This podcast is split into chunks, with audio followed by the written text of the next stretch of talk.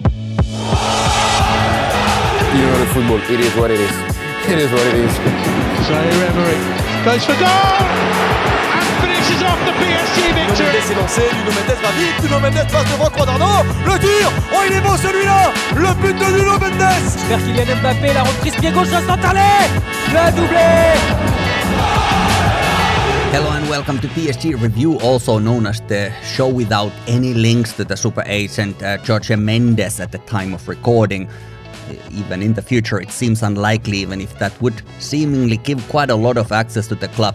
Also known as the show, which, unlike Kylian Mbappe, have no commitment issues to this shirt, and I also try to be a little less cryptic with what I'm saying here, uh, or, or let's say more thorough at the very least.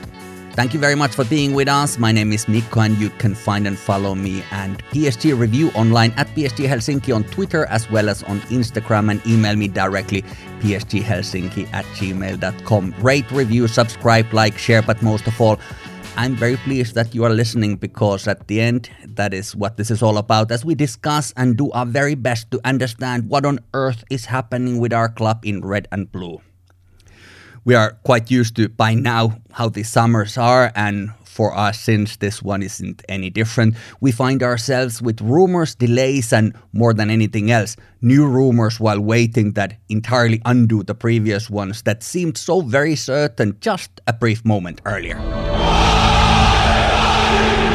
Mbappe saga continues, although I must say that there are no particularly major updates for that since the last special episode I recorded the following day from the news breaking that he had sent a letter to the club saying he won't be activating the additional season in his contract. And that season of course isn't this season that looms ahead of us in few months but it's the one after that. So as we speak the season to start is his final season and after that he can leave for free if things stay as they are. Talking to Telefoot on TF1, the French public broadcaster, he said this. Euh, je me résous seulement à, à jouer au Paris Saint-Germain l'année prochaine, c'est ce que j'ai dit. Euh, voilà. Euh, Il y a beaucoup de choses qui se passent dans une année, encore plus dans un club comme le Paris Saint-Germain. I only resolve to play for PSG next season. There are a lot of things that happen in a year, even more so at a club like PSG. So make of that what you will. It very much seems that he has an idea of how this will all work and uh, what will happen. And I do understand that he doesn't want to expose his plans entirely. It's to be expected while everything is so much up in the air and there are all sorts of contractual situations with huge amounts of money attached to them. And for the whole week, he has been adamant that he will play in Paris next season, which is all well and good if he can be sold the summer after as things are now, that's not the case. Next summer, one year from now, he needs to be sold for a lot of money if he wants to go. Otherwise, he needs to be sold this summer. But what, of course, cannot happen, what should not happen, is for him to leave for free. There's apparently some documentary in the production as well about him, or is about to be. So it might be that he's also bound by those arrangements.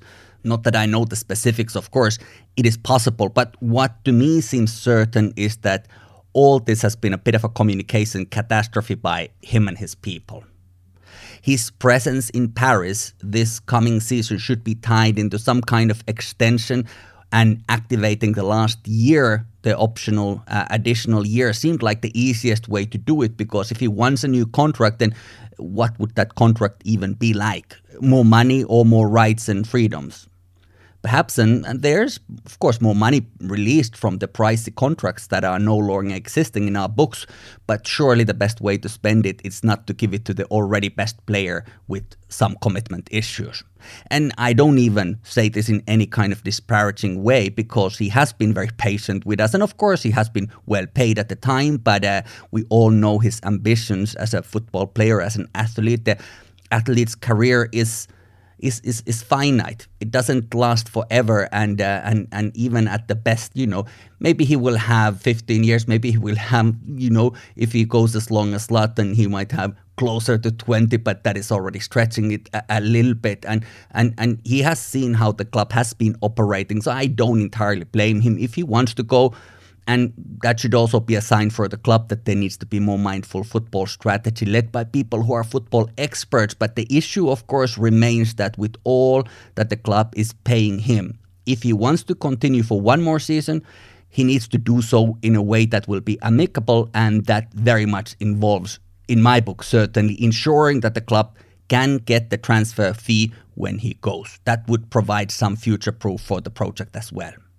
And, and how to make sure that if he extends, the club won't refuse to sell him one year from now. Well, if there's too many trust issues for some sort of gentleman's agreement, so to speak, and if the best lawyers in the world can't find a way to draw a legally binding document in the absence of the release clauses in France, of course, perhaps they just need to give some sort of incriminating snaps of Nasser for him to leak in the event of the sales refusal. I don't know. It's it's all a bit silly anyway, but at the same time, it's very serious for both parties, the player and the club. But like said, I did a whole episode about it last Tuesday and it hasn't aged badly at all, so go and have a listen to that if you already haven't. I'm discussing the matter more there. But like Kylian himself has already said earlier this year, this is not Kylian Saint-Germain, this is Paris Saint-Germain.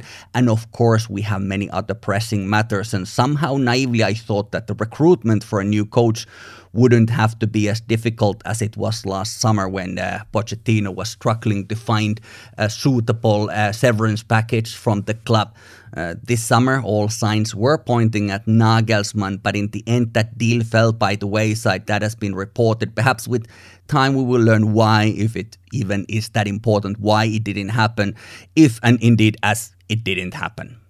Then it was said to be Thiago Motta who was the frontrunner. Motta, of course, is not only our former player, of course, as was Pochettino, but Motta has also been our youth coach and he speaks French, Portuguese, Spanish, and Italian, at least those languages that I know, and he has done well for himself in Italy but of course with very different types of teams, locker rooms, and more than anything else, club organizations.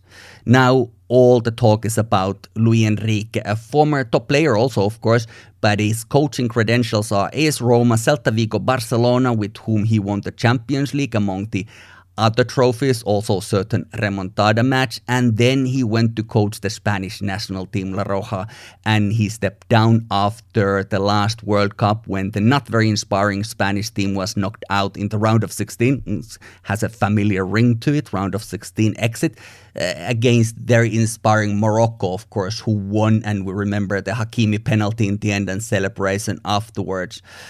Enrique is known to play with back four, which of course would change things somewhat in our defense.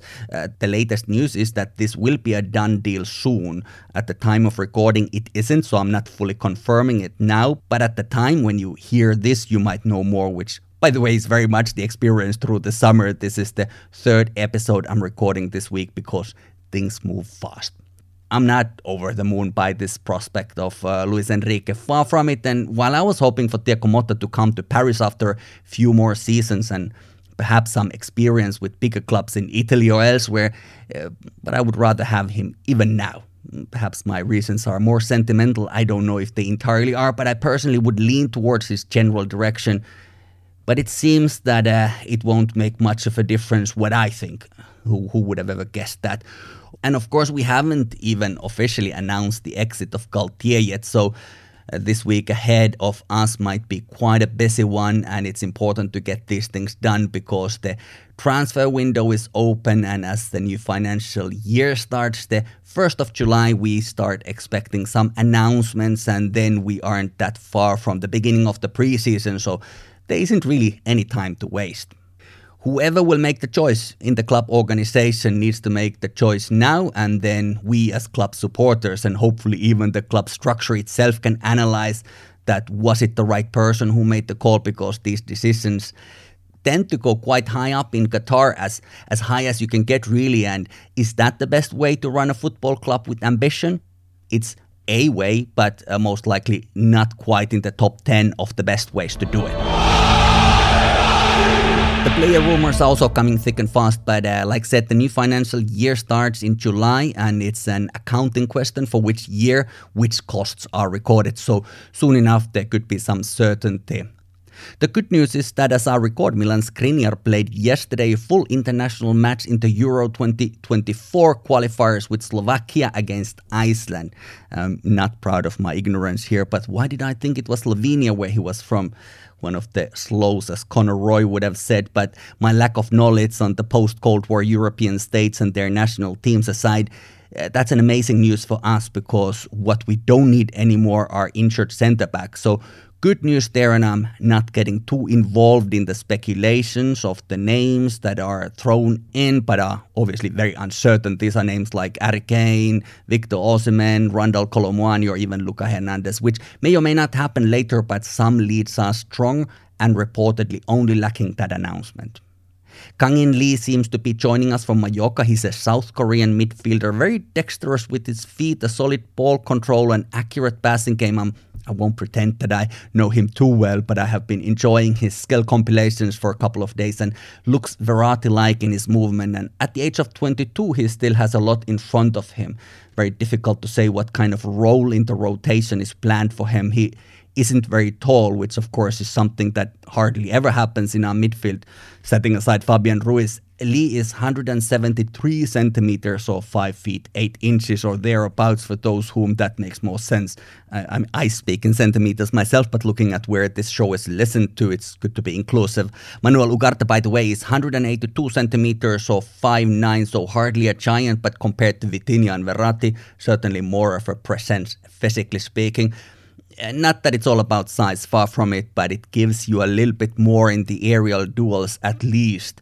How will Lee or indeed Ugarte fit in and what their actual level is, we will see, but it's noteworthy that many Ligue 1 midfields are very powerful and tall. Uh, I won't analyze these players further because it all remains to be seen. The proof shall be in the pudding, as they say. Here's a curious detail, and this was reported on Twitter by Data Scout account. Uh, South Korea is a conscription country, so they have compulsory military service, which takes 18 months uh, to go through and uh, needs to be taken care of before the person is 28 years old. There's only one way around it, but it's not very easy, as the player could get a sort of golden ticket uh, release if they win a gold medal in Olympics, Asian Games, or Asian Cup. So he might have an extra motivation for those, but those Asian competitions are during the season as well, just so that things wouldn't be too simple. If you get that golden ticket, it's not entirely, you know, releasing you from the national duty, but uh, it, it, will make it more of a, a symbolic one.